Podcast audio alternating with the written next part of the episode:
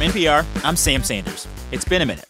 Today on the show, Jimmy O. Yang, the actor and comedian. A lot of you might know him for his work on HBO's Silicon Valley. Jimmy plays Jin Yang on the show, this misfit immigrant programmer. Besides his work on Silicon Valley, Jimmy is out with a new book. It's called How to American An Immigrant's Guide to Disappointing Your Parents. The book's all about how Jimmy grew up in America as an immigrant after moving to LA from Hong Kong when he was 13. We talk about how Jimmy tried to make it in stand up comedy, how he worked really, really hard to kind of not choose the path that his immigrant parents wanted for him. And we talk a lot about representation and what it means to be an Asian man on screen today. Fun fact Jimmy's in a new movie coming out later this year. It's called Crazy Rich Asians, and it's already being called Asian Americans' very own Black Panther. So, in this discussion of representation, Jimmy also talks about what it means to play roles with an accent, uh, like he does on Silicon Valley. Here he is playing his character, Jin Yang. I eat a fish. I understand you eat the fish, but when you clean the fish, you can't just leave the fish head and guts and in the sink because the whole house smells like a bathe station. So you got to put it in the trash and then take the trash out. Do you understand? Yes, I eat the fish. So that was a clip of Jimmy with one of his former Silicon Valley co stars, TJ Miller. TJ Miller himself, he has been in the news a bit lately for some very erratic behavior and some allegations of sexual assault. But we're going to leave that alone and just focus on Jimmy for this conversation. All right, before we get into this chat, a quick warning if you're listening to this with kids, Jimmy's amazingly fun and captivating personal story does have a bit to do with the world of adult entertainment. So there's that. All right, here's me talking with Jimmy O. Yang in our Culver City studio.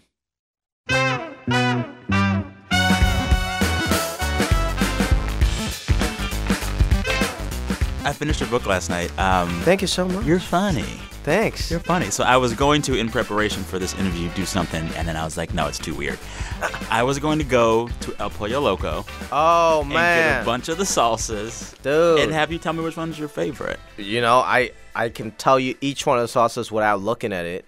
It's Okay, the- go. It's the green guacamole one. Okay. That one's by far my favorite. Why? Cause it's watery. It's a little. It's I my- don't believe in watery guacamole, bro. But exactly. But it's a salsa, so it's okay. They don't try to sell you as guacamole. It's all about how you look at it. It's okay. That's a good rule for life, huh? You know. So I bring this up because there's this wonderful story about your grandfather introducing you to America Mm-hmm. through the wonders and joys of El Pollo Loco. Can you tell that story? Because it's so good. The first day, me and my father and my whole family came to America. My grandpa's been living here for a few years already. In LA. Yeah, in LA. So he kind of knows his way around. He's like, I'm going to take you guys to my favorite American restaurant. And you came here at 13 from Hong Kong. Exactly. Okay. So grandpa walked us down La Cienega Boulevard. And it was Which is my- the street you don't walk down. You don't.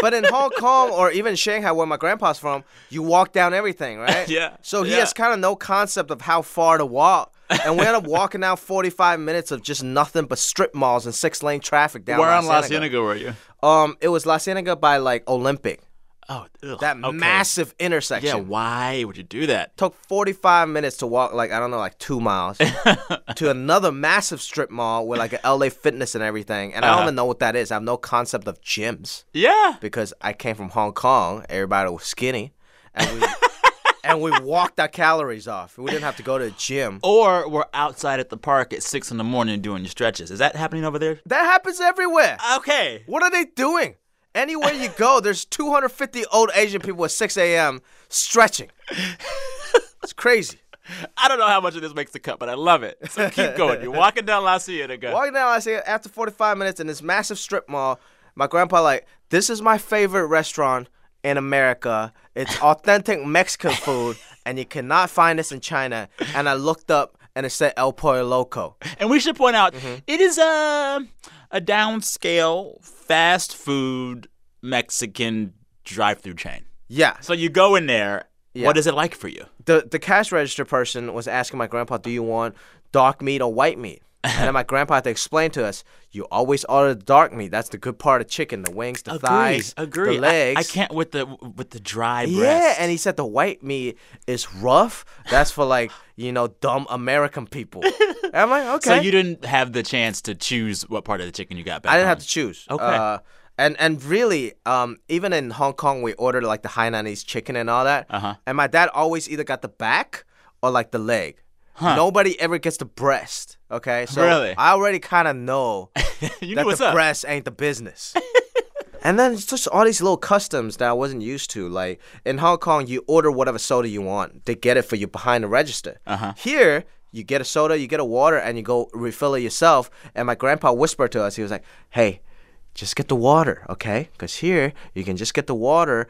And then go get soda yourself. Don't Wait, wait, ever wait, buy you- the soda because that's how they make their money. You can't do that. Well, Grandpa did it. I didn't know you can just turn water into Dr. Pepper in this country.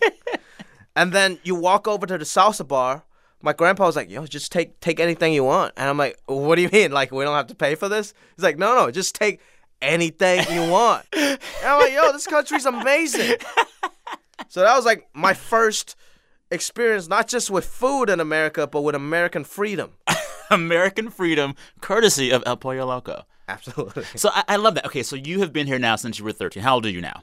Thirty. 30. Yeah. Do you still have that same sense of what read to me in the book as this inherent amazement with all that America is? Has some of that worn off for you? it, some of it, of course, with age, it kind of goes away, like the sense of innocence, seeing everything with a new lens. But now I try to go to other countries with that lens. Even going back to Hong Kong, I went back to Hong Kong for the first time in 17 years, and I was culture shocked in Hong Kong. You're like- home. Like I was culture shocked. Yeah. Huh. It's the opposite of what I felt when I came here when I was 13. The streets, I'm not used to the streets being this narrow now. I'm not used to people rubbing my shoulder to shoulder. I'm not used to walking after a meal to take the subway. Uh-huh. You know, and everything, just the language. And, uh, but it, it felt good. Yeah. It, it was a good culture shock because Okay. after just a couple days of that initial shock, I found myself being very comfortable Hmm. and at ease. Like the weight of being a minority, just being something different in this country was gone. Hmm. I was just a dude.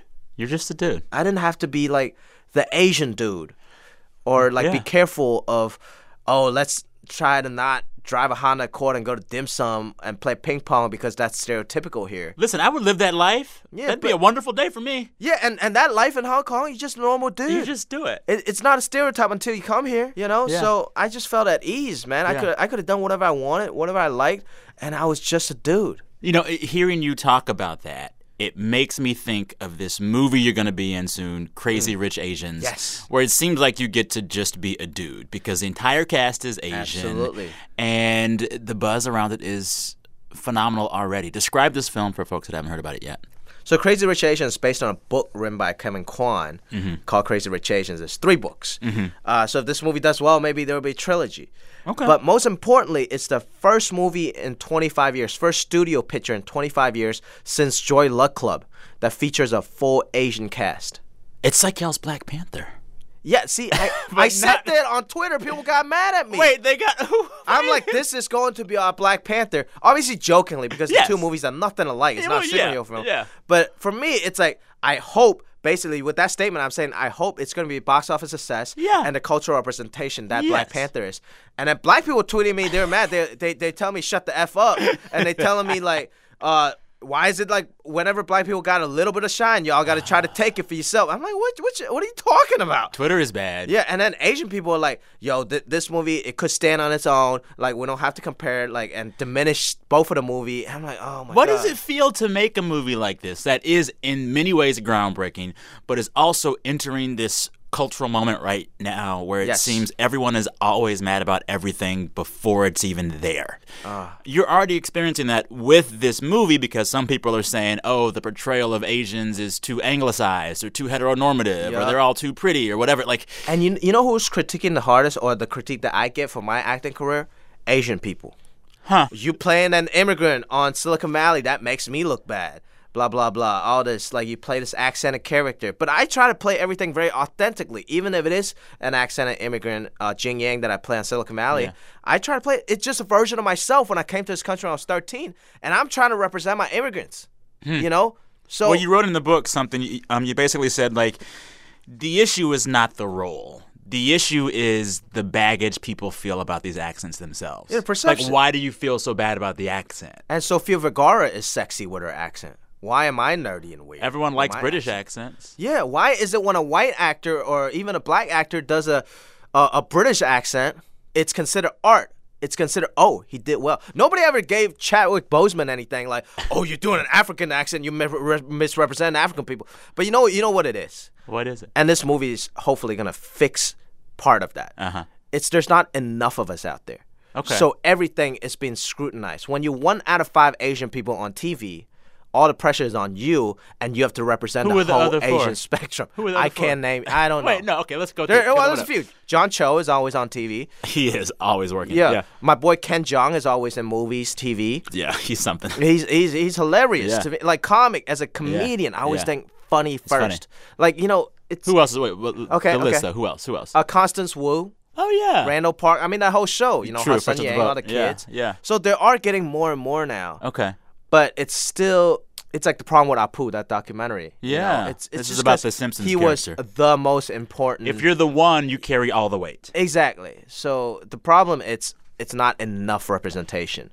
And hopefully with Crazy Rich Asian, you get a whole spectrum of Asian. And I felt so good doing that movie because I could have I can just be funny and act a fool Yeah. because I'm not representing all Asians. I'm just representing one personality. But you know, some people want you to represent all Asians. well, they want to blame me for something, you know, just Okay. because. Do you ever tweet back? Do you ever write back? Or I, you I just- I made the mistake of engaging about a week ago. what did you do? and it was horrible. It was like one of the worst experiences I What ever had in happened? Twitter. Just everybody jumped on my case, you know, like saying this and that, calling me a sellout, calling me um whatever Uncle Chan or something. Oh, Lord. But like you know, usually whatever I read, it's very positive. Um, I had this girl come up to me after this book signing. It's like, we're we're very proud of you. You know, your success feel like our success. Okay. And I felt great about that. And then I have people like, you know, tweeting me great things or uh, Instagram message. This kid, he's like, I'm 15. I just came from China. I don't speak English very well. And like, your book is the first book I've read in English without anybody's help. Really? And that's really inspiring. And I hope you keep doing that. So by and large, it's great. And I love all my Asian fans, and they're awesome. But it's this small population of The people haters. that it's like conspiracy theorists almost. Really? Because then, like you know, when they tweet you something nasty, you go on their profile to see who they are, right? it's never their real picture. it's always some random. Never they rip picture. Yeah. They one one guy tweeted me. Uh-huh. They said because in a Huffington Post article, I'm like, I'm sorry, I'm not the good looking Chow Yun Fat Asian, you know. But character actors need roles too. But also, I mean? don't sell yourself short. Don't say that you're not good looking. Right, right. But I'm I'm I'm not good looking in the movie sense. Like I'm sorry, I'm not like six two and super good looking. You're gonna tell me I can't act. right, like I shouldn't be representing you because I ain't this, this, this, right? Uh-huh. So then people tweeting me, they're like, Hollywood chose you because they know you ain't good looking and they want to represent Asian people with your ugly face. Or Oh my whatever." God. because and then and then at the end they're like because everybody casting you is white da da da How blah, do blah, they blah." know who's casting? I know. And then they said at the end of that tweet, they said F white supremacy. And I'm like, I'm not saying that don't exist out there, but how is that how does that pertain? You getting your check. They- what they- is supremacist about you getting your check? they talking about white supremacist conspiracy putting me on TV to misrepresent Asian people on purpose. I'm like, what the hell are you talking about? No Ku Klux Klan member anointed me to be the ugly Asian person on TV. Okay, you could go do it yourself. God, this makes me so angry. I didn't It's mean like- to make you so angry. I feel like I riled you up. I know. It just. I hear you. I hear you though. Come on, man. Let's talk about the book. Yes. The book has the most wonderful title How to American An Immigrant's Guide to Disappointing Your Parents. In 30 seconds, tell folks what this book is going to give them. It's gonna give you hope. no, it's I, I hope to give people a little inspiration of this outsider, you know, making it in America, assimilating first day as an immigrant, and assimilating, you know, in a in a job that his parents doesn't believe in At all. at all. Think my dad has been telling me since day one. I was born. Being an artist is how you become homeless. Yeah. Pursuing your dreams is Oh, how yeah. you become homeless. I love even like even after you've succeeded, he says this is like the last page of your book. He says, "quote Having you as my son is like winning the lottery, not the Mega Millions jackpot, but like a small twenty dollar prize." Your dad sounds hilarious. That statement sums up exactly who he is, right? Okay. Like he, he he's a he busts my chops all the time. Okay. He's the joker of the family, but it's funny. yeah, It's fine. So like and I, feel like he loves you from what I read in the book. absolutely it's a complicated relationship. We love each other. But sometimes I wish he's more like that dad or that mom that's just like, I'm so proud of you, I love you. But that's that's not That ain't him. culturally. Yeah. That's not it. And that's not him. but deep down I know he loves me. Yeah. And so the book deals a lot with your relationship with him and with your mother, but it's it's focused really on what it's like for you to come to America at 13. So you one, you come from Hong Kong, which is China but not quite. And you're already kind of an outsider there because you speak a different dialect from other folks. Right. So you come to the U.S. at 13 to L.A., which is totally different, and you were already marginalized back home, and now you're like extra, extra standing out. Like describe those first few days. Like describe that first day at school. It was tough looking back at it. Yeah. But going through it, it was like, wow, this is kind of amazing, but scary at the same time. Well, because there was even points like you didn't even know what to say when someone said, "What's up?" yeah, I just looked up in the sky for like five seconds. I'm like, "Wh- what are you talking about? And the girl was like, what's up? And I looked up. I'm like, nothing. There's nothing up there. And then she she had to explain to me, what's up, man? How you doing? And I was this foreign kid. that just got dumped in a new country with a new language with Yeah. a new culture. I never met no black people, white people, Latino people. Yeah. I've only hung out with Chinese people back home. Yeah. Even the Asian people here weren't Chinese; they were Koreans. So I, I, I like I had nowhere to go where I can find like a safety zone. I was forced to assimilate with everyone. Yeah. which in a way is a blessing in disguise. Because Makes you work. If I would have went to like a Chinese heavy high school here in America, I could have just kind of hermited in that in that sense and never really fully assimilated. You know what I mean? Mm-hmm. yeah. Well, I love how you describe how you figured out the culture and the language. There was one big kind of TV textbook for you, which was BET Black Entertainment Television. Oh, That's yeah. kind of like how you taught yourself English and American culture. Actually, we have some tape of the time where you, I guess, shut down Arsenio Hall's show. Oh, I did. When I first came here, this is a true story. When I first came here, I barely spoke a word of English. And I learned how to speak English by watching a lot of television. Two months into it, I realized I was watching Telemundo. I didn't really know. Like, what is corazon? And there's like 12 of them? What is that? So eventually, eventually I switched a channel, and you can still hear my voice today. I learned most of my English by watching BET Rap City. Yeah. Big Tank in the basement, Freestyle Friday. There's nothing more American than Snoop Dogg, you know? And I didn't know any better. I just thought that's how everybody talked. So I went up to the lunch lady the next day. I'm like, hey, what it do, shawty? Yeah. Talk about all of that because I find it so fascinating. I think watching TV is one of the most important cultural lessons anyone can learn. Hmm. Because it's not the TV programming tells you what Americans like. Yeah. And also the commercials tells you what they're really buying into, right? Hmm. Like even the tone of the commercials is different. Here it's funnier. Mm-hmm. Yeah. Uh-huh. Whereas in Hong Kong it's made more heartfelt, more family oriented. Right? Instead of usually the dumb bumbling husband and the wife yelling at him. Yeah. Like here or in like, America. I'm a man and I don't know how to change a diaper. Whoa. exactly. It's, yeah. Yeah, exactly. I hate those. Yeah. So that really tells you about the culture. And the- one of the most interesting channels I found when I was split flipping through channels was BET. I never seen anything like that. It was like not just America. It's a No, very I've never seen anything like BET either. It is was a a one of a kind. very specific part of America, and it was so intriguing to me as a 13 year old boy. First of all, you got Rap City. Oh, yeah. right with Big Tig in the basement, oh yeah. and that was amazing. First, I never s- heard hip See, hop music. I was on BET before that, even when they were still doing Video Soul. oh my god! Remember Video Soul? No, you that's probably a were little too young before for that. my This was time. like when they're doing like straight up, just straight ahead R and B, and then they moved more into rap Mm-hmm. with Rhapsody and Tigger. uh, 106 and 106 Park. and Park was the gym. Anyways, you watch BET, you're watching rap videos. Yeah. Rap teaches you English, basically. Rap teaches me English because to me, I could not understand a word of that. Like in, in school in conversation, or even when I'm watching the Nickelodeon cartoon, I can understand some of it. Hmm.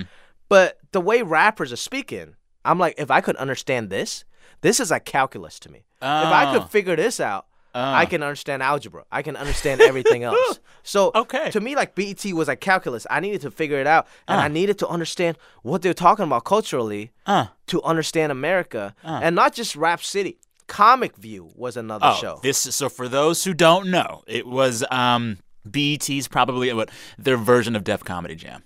Absolutely, Stand-up comics are doing just things. five minutes. Who was of your different- favorite one? Oh, I love all the hosts: J. Anthony Brown, Bruce Bruce, Bruce Bruce was amazing. Ricky Smiley. See, I was all, Ricky Smiley. Oh my God, he's the best. Yeah. his radio stuff is amazing too. Yeah, His now- radio now he's killing it on the radio. Dude, I used to love some more.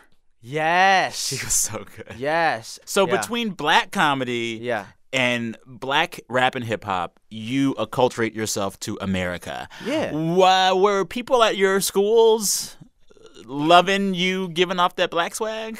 I think I just thought I was weird. Okay. You know, but it, it's better to be like the weird kid than a foreign kid to some like Huh, to be like the explain. weird hip hop kid. Okay. Than the weird foreign kid because I I went so hard in that hip hop direction to try to cover up that my, the fact that I'm Huh. an immigrant and I have kind of like a Chinese accent. I covered it up with a hip hop accent in a way.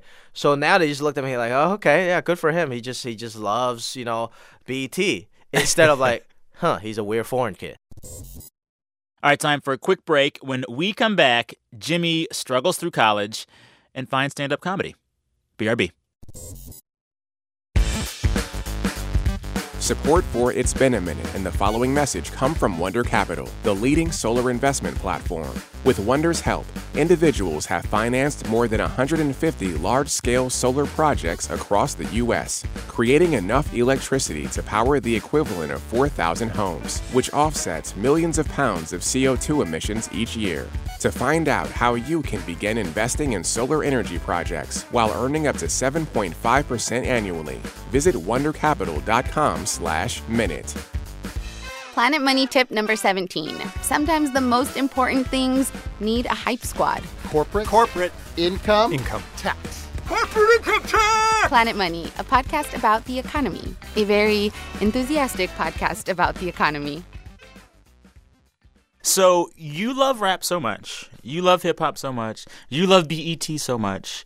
You end up talking about in the book how you and the friends you made in high school, Beverly Hills High School. Yeah, my dad used a fake address. you gotta do what you gotta do. You gotta good hustle. man. But at Beverly Hills High School, you and some other immigrant friends form a rap group, and then you become like a hip hop rap producer. Like you make beats. Yeah, that was You're a my producer. first, I guess, creative outlet.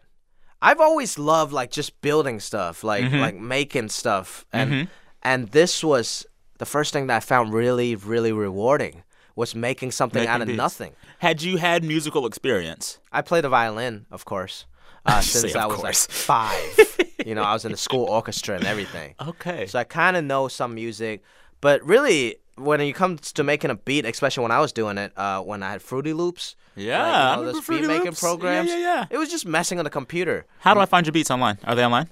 They used to be. I don't think they are. They're anymore. all the way gone. What would I search for? I, I- I'll post some. You can't. You, you really can't search for anything. I'll post some. On you should website. send us something, and then we can wrap the interview with, with, with like one of your beats. Yes, yes. I, I have Seriously. some pretty cool beats. I got pretty good at it. I was selling beats or something. You know, everyone says that. no, My Oh, for- beats are great. I, I got to a point where I got my first paycheck. From what? Uh, you read it in the I book. sure did, but I want you to say it. It was a from a porno website. A porno website As bought one of your rap background beats music. when you were a high school student at Beverly Hills High. oh boy. only in America. I thought I made it. I made How like much did three hundred they pay? bucks, man. you know that was big. So that's high school. High school finishes, and then your dad is like, "Bro, you gotta go to college." Oh, that's not my choice. There's never Yeah. a conversation of like, you need to go to college. It's just, oh, what's after high school? Yeah, college. That's Yeah. it. Yeah. Like, which college are you gonna go to? That's the conversation. So I was, I, I didn't know any better. I didn't get into UCLA or USC. Their loss. Yeah, their loss. And then I, I end up just got I got accepted to UCSD. I'm like, that's basically UCLA, but in a beautiful beach town in San Except Diego. actually totally different. yeah, I didn't even go visit. I'm like, this is close enough. I'll just go there. And Wow. it turned out to be the worst college experience for the five next five years. what about our listeners that are that are alumni of UCSD and love their time there? I just look. Maybe it's not UCSD. I shouldn't be that biased. I just hated school. I, I Okay. should have dropped out. If I wasn't Asian, I would have dropped out. But then you end up majoring in what? Econ? Econ because, Because- that's the easiest major that still pleases your Asian parents. so I'm like, okay, I'll just get this econ degree done, and I'll say I've done it, and I'll figure my life out. And and you like just did it. Was it like a 2.7 GPA? 2.7 GPA. I never went to class. I was depressed. And still got a 2.7. I was smoking weed, and I would just show up at the final. I'll cram like a week before. I never learn anything because you just cram, you forget about it. Yeah. And I cram, and I go take the test. I get a C, and I pass the class. It's Even through that though, your dad gets you an internship doing what? Like some financial advising stuff. yeah, Smith Barney, like a really nice. That was for real. high end, yeah, firm. It's like every Asian parent's dream. Like people, other kids are like hoping they'll get this internship. Mm-hmm. But a month in, I just hated the Smith Barney job. Like I just, I was like, I, I was having a panic attack. I'm like, I'm gonna be sitting behind this desk for the next 40 years, Yeah. managing other people's mutual fund that I don't care about. Uh-huh. I can't do this. Like Yeah. that was a panic attack. That was scarier to me than trying to pursue the arts going into the unknown Really. because getting stuck, seeing Mm. my life rotting away for sure, Uh-huh. is scarier than the unknown. Huh. So for me, it wasn't even a choice. So then how'd you go from there to comedy to acting? I just had to try different things to get out of this job. What, it so wasn't what was the com- first thing you did a- after the job? It wasn't comedy. Comedy was never like. I mean, I watched comedy and I loved it, but Mm-hmm. it wasn't like, oh, I watched Eddie Murphy Raw with my brother when I was a kid. I needed to be a stand-up. It wasn't. It was never that. It was just I needed to find something to do in my life. I needed to find a new creed of friends. Yeah. and I was pretty good at talking to people. I was kind of always the funny kid in the group, but everybody says that, right? And Yeah. how many people actually make it as a stand-up? Everybody says that they're funny, and everybody says that their beats are good. Look, the main I pre- gotta hear a beat. I, Go I'll, ahead. I'll, I'll send you some. The, main main, re- the main prerequisite Uh-huh. to being a stand-up is not talent, it's not being funny, it's desperation. you needed to be that desperate to go on the stage to embarrass yourself, Yeah. right? I always say googling local open mics on your computer is one step away from googling what's the best way to kill myself. it's that close. Every stand-up I ever met that got into stand-up comedy, something happened in their life. They quit being a lawyer, and they got a Uh-huh. divorce, or they got their third DUI. They just got out of jail, and now they want to try stand-up. So you join those ranks. yeah, I you joined those start ranks. Doing open mics, and, and, and, and for a while, you are actually paying money to be on stage yourself. at the Haha Comedy Club, you get to go on stage anytime you want at the open mic every day, which Mm-hmm. is great. But you have to pay five dollars to exchange in exchange for five dollars of stage time. Five minutes of stage. time. Oh, fi- yeah, yeah, five dollars of stage time. That should be my next book. Five dollars. oh, that was stage time. Yeah. So how, how was that? I, I I went to this open mic and I just did it, and it was fun. It was liberating in a way. But my favorite part was literally my first set was talking about masturbation, just like every other new comic, right? Because you don't know what you just you just trying to survive. You're just trying to be funny. Yeah, yeah. But then people give me taglines. Other comics would give me like, "Yo, you should say this, you should say that," and I really found this like group of misfits. Everybody was so weird in their own way, and this is like the only world where the weirder you are, the better off you are. Yeah. So it's like the first time I felt like I really fit in. Well, and this is the interesting thing that I love that you talked about at length in the book. You really draw this distinct comparison between acting and stand up. Oh yeah. Stand up was very egalitarian and diverse and for everybody as long as you're Mm-hmm. funny. And acting, you said, quote, is like the only profession where you can actually physically discriminate. Oh yeah. It's like they're night and day. You know, when I auditioned for Crazy Rich Asians, I called my manager. I'm like, this is like a very important movie for us. Yeah. I, I know I'm usually the quirky, you know, uh, sidekick guy or whatever. Yeah. But let me just go try to read for the lead role. I don't Oh, care. look at you. Like, this is uh, Yeah, uh, really yeah, special for yeah. us. And I'm very confident in my acting ability. I'm Uh-huh. like, let me audition for the lead role. Yeah. And my manager's like, look, um, I don't know how to tell you this, but they're looking for a good looking guy for the lead role. He said that? Yeah. And I totally understood what he meant. No, you should have fired your manager. Nah, like I get it. Like I'm a fairly decent looking guy in real life, but my type is not the good looking chiseled man. You feel me? Like my, my agent used to always tell me you have a good look. And I was like, okay, cool, I have a good look. But then I realized having a good look is different than being good looking. Uh, Like Ryan Gosling is good looking. Me and Luis Guzman have a good look. you know, like I look like the computer person or like the college kid. Luis Guzman looked like, you know, Poppy. He looks like he looks like the drug dealer Yeah. sometimes in his Yeah. movies, right? Yeah. So we have, have a good look. we rely on Yeah. uh, on a good look, whereas Yes. other people are just good looking. Gotcha. Yeah. I want to talk more about the acting world and how you Yes. got there. Yeah. Briefly walk through from you just paying $5 to get five minutes of stage time to Mm-hmm. do comedy to like landing a role on an HBO show. Like you kind Oh. of struggled in the wilderness for a while. You were doing this comedy stuff. You end up in San Diego again. Yeah. And then you end up, by virtue of liking one of your fellow comics, you end up DJing at a strip club Uh huh. That's true. that is and you wanted to do that I think everybody that grew No, no, up no, no, watching too that's- much ludicrous music videos want to go work at a or DJ at a strip. That seems so glamorous, like in, in our pop culture in a way. Okay. Or especially for a stupid twenty two year old kid. But that but it's didn't not. happen for you. Yeah. It's not. Especially the strip club I worked at. It was really seedy. It was ran by gangsters. I had to work on Christmas. Like it was it was bad. And and you know, it was a really just dark vibe. I was delivering the cash box to the owner's house every night. I could have gotten shot, and um, yeah, it was it was just a bad environment, and uh, that was the reason why I had to really leave San Diego. well because one of your comedy friends was like you got to get the hell out of there Yeah, like my mentor Sean Kelly, um, he was like, "Dude, you got to get out. Like this is not you. You're a good kid. You know, go out there, go back to LA." Uh-huh. Yeah. and, and go pursue that, and I'm like, yo, you you're right, did. and I quit. you just decided that you wanted to try comedy again or do acting or what I've been doing comedy. Yes. I, I, I got my chops working at the Comedy Palace uh, Uh-huh. at the door and like getting some stage time in San Diego now. So I'm I have a good 15 minutes at this point. yeah You know. yeah But I'm like, how am I gonna make money? All my strip club savings, I'm I'm putting into rent. I'm renting this guy's Yeah. living room from Craigslist, 300 Yeah. bucks a month. So I'm like, okay, I need to do some commercials. So how do you, how do you do that? I don't know. How do you become an actor? i have no idea I don't know. Yeah. So I, I, I asked all my comedian friends who's just been on one commercial or been an extra in the back Yeah. of a movie. Yeah. And they were telling me all the tips. They're like, go sign up on all the dot coms, on LA casting, actors access, whatever, all the Yeah. casting websites. Put Yeah. your headshot up there. Yeah. Put your stand up reel up there. okay You know? So I did that and I got a couple interviews from uh, really small agencies, right? Uh-huh. My first agent's interview, I was like, oh my God, I'm gonna make it. You Yeah, know? yeah. That to me was like CAA calling me. And then I went there.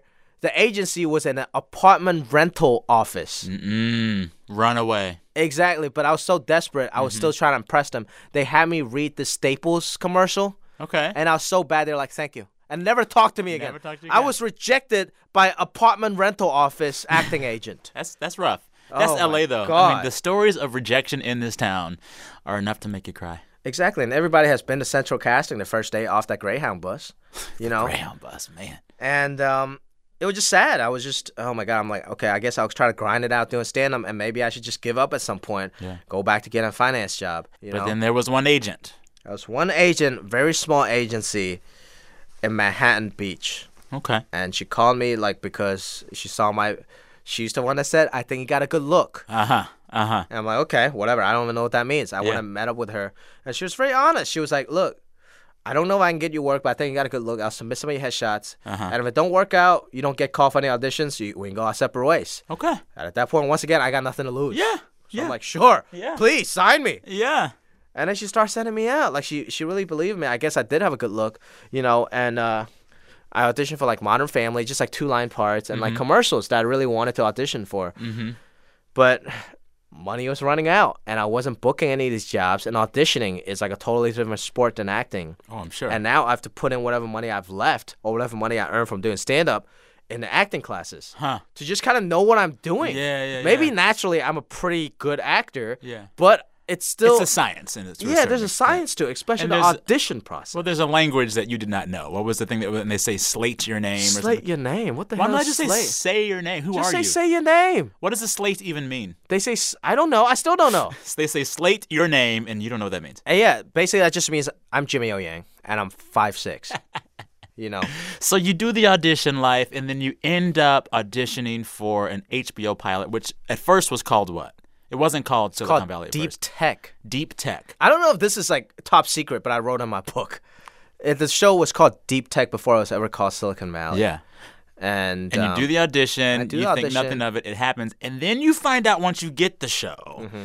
that the guy that created the show, Mike Judge, was your commencement speaker That's my guy. at UCSD. Yep. And he was one of the big inspirations for you that made you want to not do like finance stuff. Absolutely. Mike- That's crazy. right. Such Tell a that small- whole story. Mike Judge, the guy that created Beavis and Butthead, King of the Hill, of course, Silicon Valley. Yeah. He was my commencement speaker at UCSD. He also went to UCSD. Yeah. And he kind of shared the same experience I did. He didn't really enjoy college too much. Uh-huh. He was a physics major. The dude was really smart. Uh-huh. He ended up programming like uh, computer chips on fighter jets or something like that. Huh. But he just hated that whole culture, the corporate culture. Yeah. And that's why he wrote Office Space, Uh huh. right? Yeah. And then he was like, I just need to find a passion. So I quit. He quit this job, and then he Mm-hmm. Okay. came back around when he found animation. He knew he found that thing that ticks, and, Uh-huh. and he knew found his passion, and he just grinded it out. You know, in a basement or in his garage, making Beavis and Butthead, making his first animatic. Yeah. And as a lost college student at that moment, not knowing what I wanted to do, all I knew was I didn't want to do economics, the Yeah. thing that I majored in. Yeah. And this is permission that my parents never gave me. Mm. And I'm like, just seeing a living example Yes. of a man that I actually know his name from Hollywood, Yeah. uh, TV shows and movies, uh-huh. making it, and in the same exact show was went to the same exact college. Yeah. It doesn't seem like a far fetched inspirational do story. it. It. seems like this is this could be me. Yeah. Well, you know, you have this line in the book and in that story you say part of what Mike Judge was kind of saying was, quote, pursue what you love, not what you should. Absolutely, and that's still what I believe in. Because to me, it's so scary. Maybe it's fear that led me to it. Because I'm sure there's a lot of people that settle into a job that they should be doing, right? That Which their is no parents shame told on that. No shame on that. And some people are cool with that, and they're very happy doing it. I wish I was that guy. Okay. Right? Yeah. You know, I'll probably have two kids and be very happy. Probably maybe happier than I am now. But for me, it was the fear. Like I was so scared working behind the desk and being stuck behind the desk Yeah. that I really could not do it anymore. Yeah. And it's, you know, that speech that really spoke to me. And boom, five years later, I auditioned for Silicon Valley. And then it happens. And then it happens. It didn't happen right away. Yeah. You know, I the part was a guest star uh, part with three lines or something. Yeah, I and Eat they the called Fish. Uh-huh. me. Yeah, and they called me back. That was the second episode. Is the I eat the fish. The third episode was just me saying no and no like three times to TJ. Those three episodes I was in the first season, I got paid nine hundred bucks per episode at SAC minimum scale. So for the whole first season of HBO's Silicon Valley, Yeah. you got what, twenty seven hundred dollars? Twenty seven hundred dollars, and I used it as a down payment on a two thousand six Prius, so I can drive Uber. Stop. I was driving Uber between season one and two of Silicon Valley. You still have the do you still have the Prius? Oh no, I gave it to my brother. Okay, look So at he- you, good so- sibling. yeah, so he could drive Uber. What are you driving for a while. now? Uh, I, I have a Lexus Elise. Oh, okay, Yeah. okay. no, no, I it's an see you. entry level IS two hundred. It's very it's four cylinder car. You know, Okay, okay. Uh. it's just a write off. That's why. That's why. That's why I have it. One more break here. When we come back, more about Silicon Valley and how Jimmy deals with success. All right, BRB.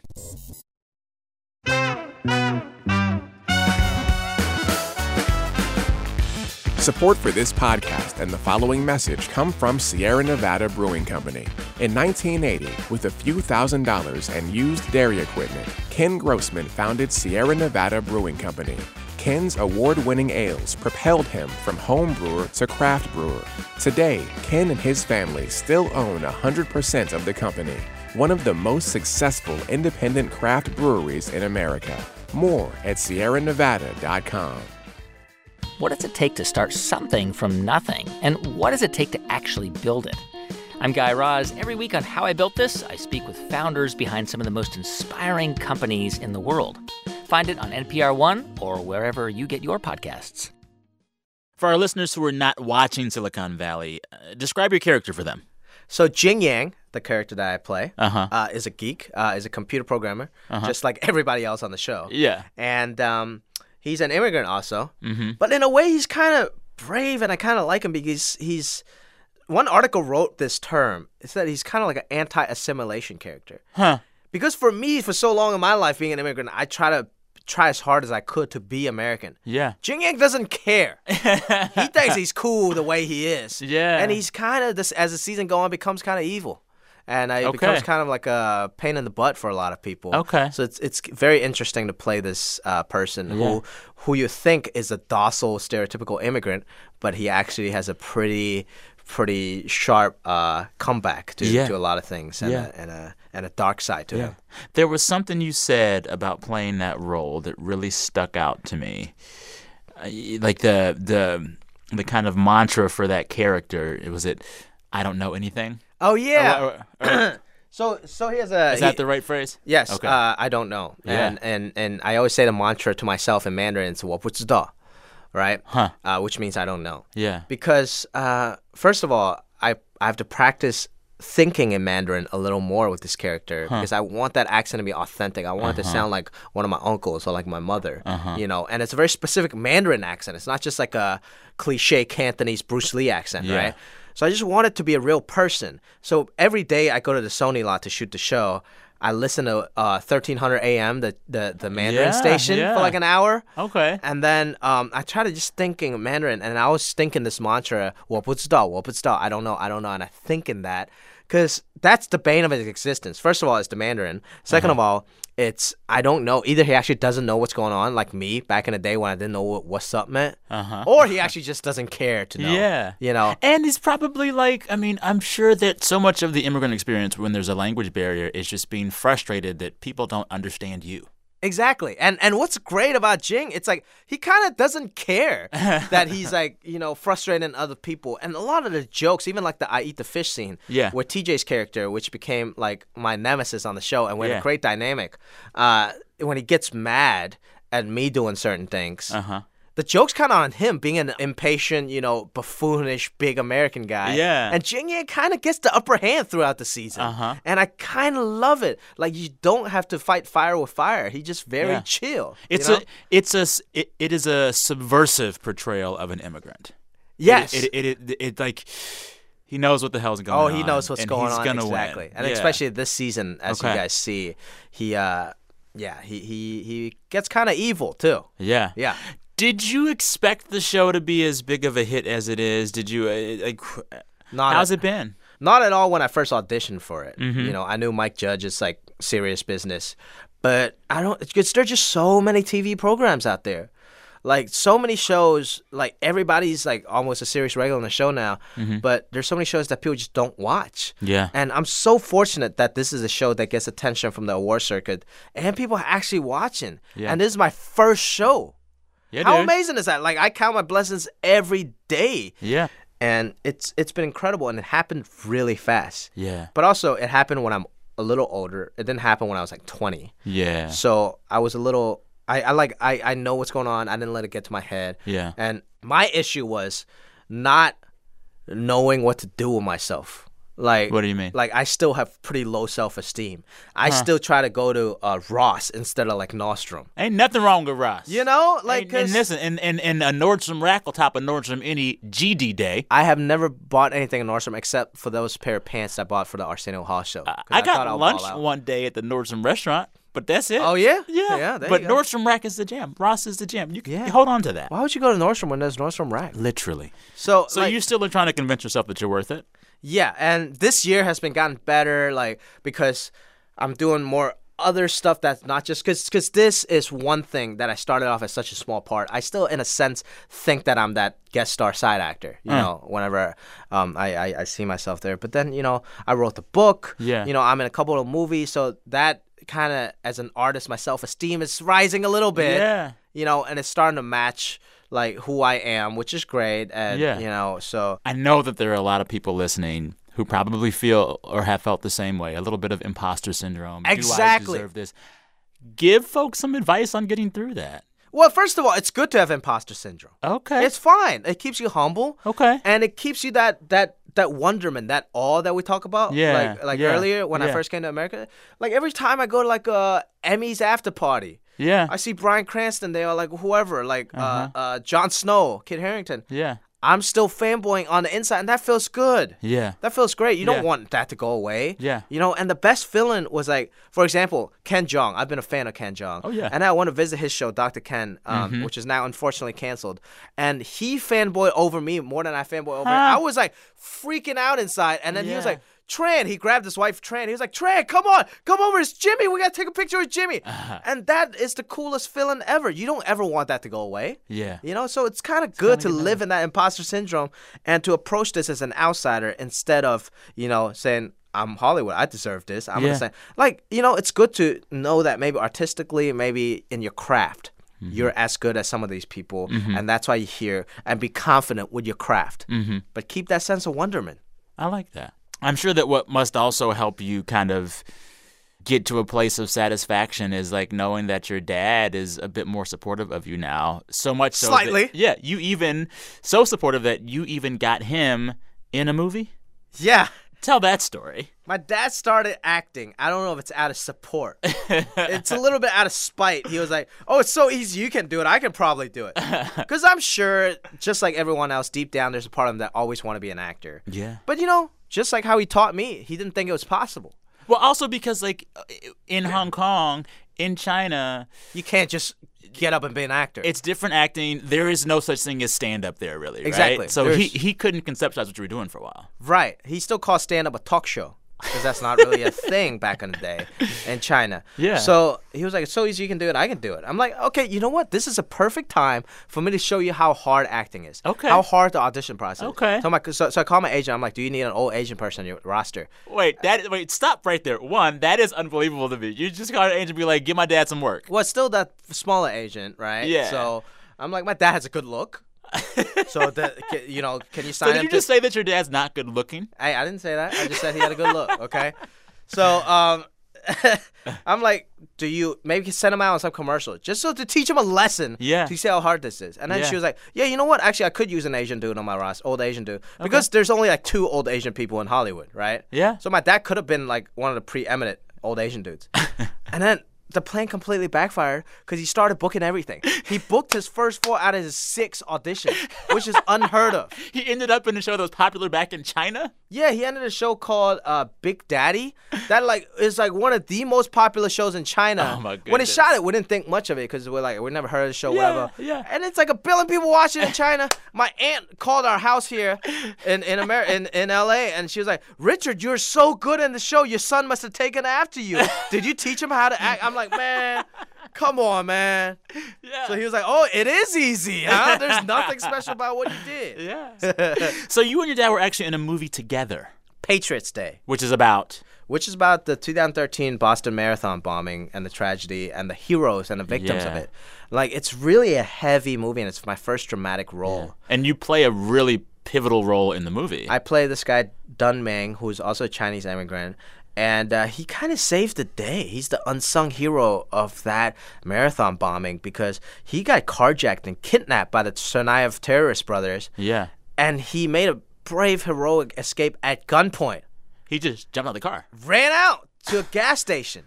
That's and called the that is police. bravery. And that's how they let the police to tracking down that car and tracking down the two terrorists. Yeah. And uh, I was so proud to play that role. I bet. And the whole time, Pete Berg, the director, and Mark Wahlberg, the star and the producer, was like, "We got to get this right. This movie's not about us. It's about the heroes and the victims. Yeah. And we got to get everything authentic and right." Yeah. So I get to hang out with Danny uh, Dunming uh, every day. I was in Boston. Mm-hmm. real life yeah, Dunming, and yeah. I was bugging him about what happened. It was so nice, and he's one of the kindest people ever. Yeah. So I was just want to get it right, and then there's a scene with him uh, skyping with his dad back home in China Mm-hmm. or his parents, and uh, the dad they had casted had a Cantonese accent when he spoke Mandarin. Uh, Now, which the- is a no-no. Right, like to American audience or to most audience, they wouldn't know what's going on. But to me, if I'm gonna keep it authentic, Yeah. I'm gonna make it my job to keep it Gotta authentic keep it 100. and what I know, right? Yeah. So I went up to Pete. and I'm like, this guy speaks, Can- you know, Mandarin and a Cantonese accent. It's just not right. Yeah. And the mom speaks in a different, you know, accent because Yeah. she speaks proper Mandarin. Yeah. And then he was like, okay, good. Let's get you a new dad. I'm glad you said something. Huh. And I'm like, Pete, I was sitting. That Uh-huh. poor guy. yeah, whatever. uh, so then I, I sat in at the casting sessions. Uh-huh. I, I I offer Pete to sit in. I'm like, I'll sit in your casting sessions. Yeah. And I'll make sure you know the person is authentic. Yeah. And then I had this light bulb moment. I'm like, you know what? Why don't you guys just cast my dad? Huh. He's a, he's an actor. Yeah. He's yeah. a real actor. He's union. Yeah. And he speaks Mandarin very authentically. And then Pete was like, done. Get him out here. And I got my dad his first union SAG job. That is some full circle. So you go from having a father that is mad that you don't become like a doctor, an engineer, or a finance guy, mad you're doing stand up, mad you're trying to act, and then he is in a movie with you. because I hooked him up. You gotta hook it up. Yeah. That's amazing. and that was one of the best experiences um, to kind of be Yeah. behind the cameras Yeah. when when when my dad is acting Yeah. and knowing that like you know at that moment i think he was pretty proud Oh, I'm sure it was. and at the patriots day premiere it Oh, was, I he bet. was proud he's still telling everybody like uh, yeah yeah yeah my son's in patriots day but did you know i i was in patriots day also you know so he's still he's still kind of bragging but like you know what i'm happy Yeah. i'm happy that he's happy about yeah. it you know Mm-hmm. Yeah. So okay, you're 30 years old. You are doing comedy on Arsenio Hall. You're in major motion pictures. You're on a hit HBO show. You got your dad in the biz. I'm sure someone at your age who has accomplished this much could say, "All right, I'm good. Whatever else happens, I'm good." Right. But I'm guessing you have some other challenges lined up for yourself, some other goals to accomplish. Absolutely. I What is think- next for you? What else do you want to do? I think this is the fun part where people are finally paying attention to who I am Yeah. and, and my projects that I want to do. Yeah. So I want to do more writing, uh, Okay. screenwriting, and Okay. I want to turn this book into like a TV show or a movie or something, Ah. and uh, just kind of take it to the next level, man, and start creating what I want, right? Because I think at the end of the day, like artists become who they are because, you know, we love creating stuff. Yeah. You know, even like building Legos feel great to me. Yeah. So like this is where it gets fun. It's not like oh I did my job, I can go to Hawaii and chill out now. Yeah. You know, Now it's, you it's get to- not like this is this is where it gets exciting. This is the fun part. Okay. So that means you're gonna make a rap album too. Yes, I'm I'm making a rap song with Too Short right now. Rap some of your lyrics. No, no, I didn't rap. I just made the beat. Oh my goodness. Is it on YouTube? Not yet. It's gonna come out soon. Okay, okay, I'm ready for It's it. Too Short, Dumbfounded, which is like one of the most legit Asian rappers, Okay. and uh, Aquafina, my homie. Aquafina. Yeah, yeah. So it's gonna be a really sick song. I love it. I'm not gonna ask you to accompany me right now to El Pollo Loco. Ah. But uh one day. Yes, we should One sec. exchange info. You're so great. Thanks, Torn. man. Yeah. Well, I'm in LA. W- w- seriously, we'll go to El Pollo Loco do it, let's any do friggin' time. Yeah. Jimmy O. Yang. His book is called How to American An Immigrant's Guide to Disappointing Your Parents. Jimmy is also on tour right now doing stand up. You can go to jimmycomedy.com for dates all up and down the West Coast. You might even see me in the audience. Okay, reminder if you want to talk to me for our long distance segment and our Friday shows, hit me up. Email Sam Sanders at npr.org and let me know if there's a thing that's happening where you live that you find interesting. Anything. Sam Sanders at npr.org. Okay, we're back with our weekly wrap on Friday. Until then, thanks for listening. Talk soon.